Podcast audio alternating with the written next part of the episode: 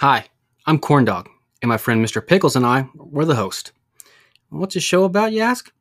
Well, it's kind of a glimpse into our mind, which now that I think about it, it's kind of scary. We talk about almost anything and everything, from the paranormal to dumb personal stories, weird current events, and what it would be like if we had a superpower where we could pee really, really hard. Yeah, you heard that right. Weird, huh? Join us as we discuss this and more on our show.